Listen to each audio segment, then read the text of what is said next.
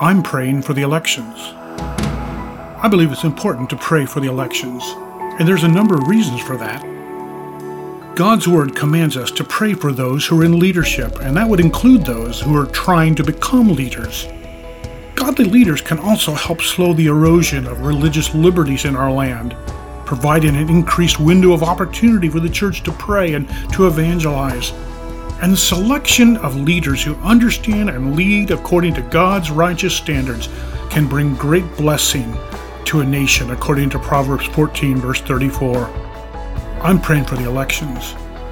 I'm asking you to join me to pray that God's will would be done in our nation. My name is Dave Butts, Chairman of America's National Prayer Committee for OneCry.com.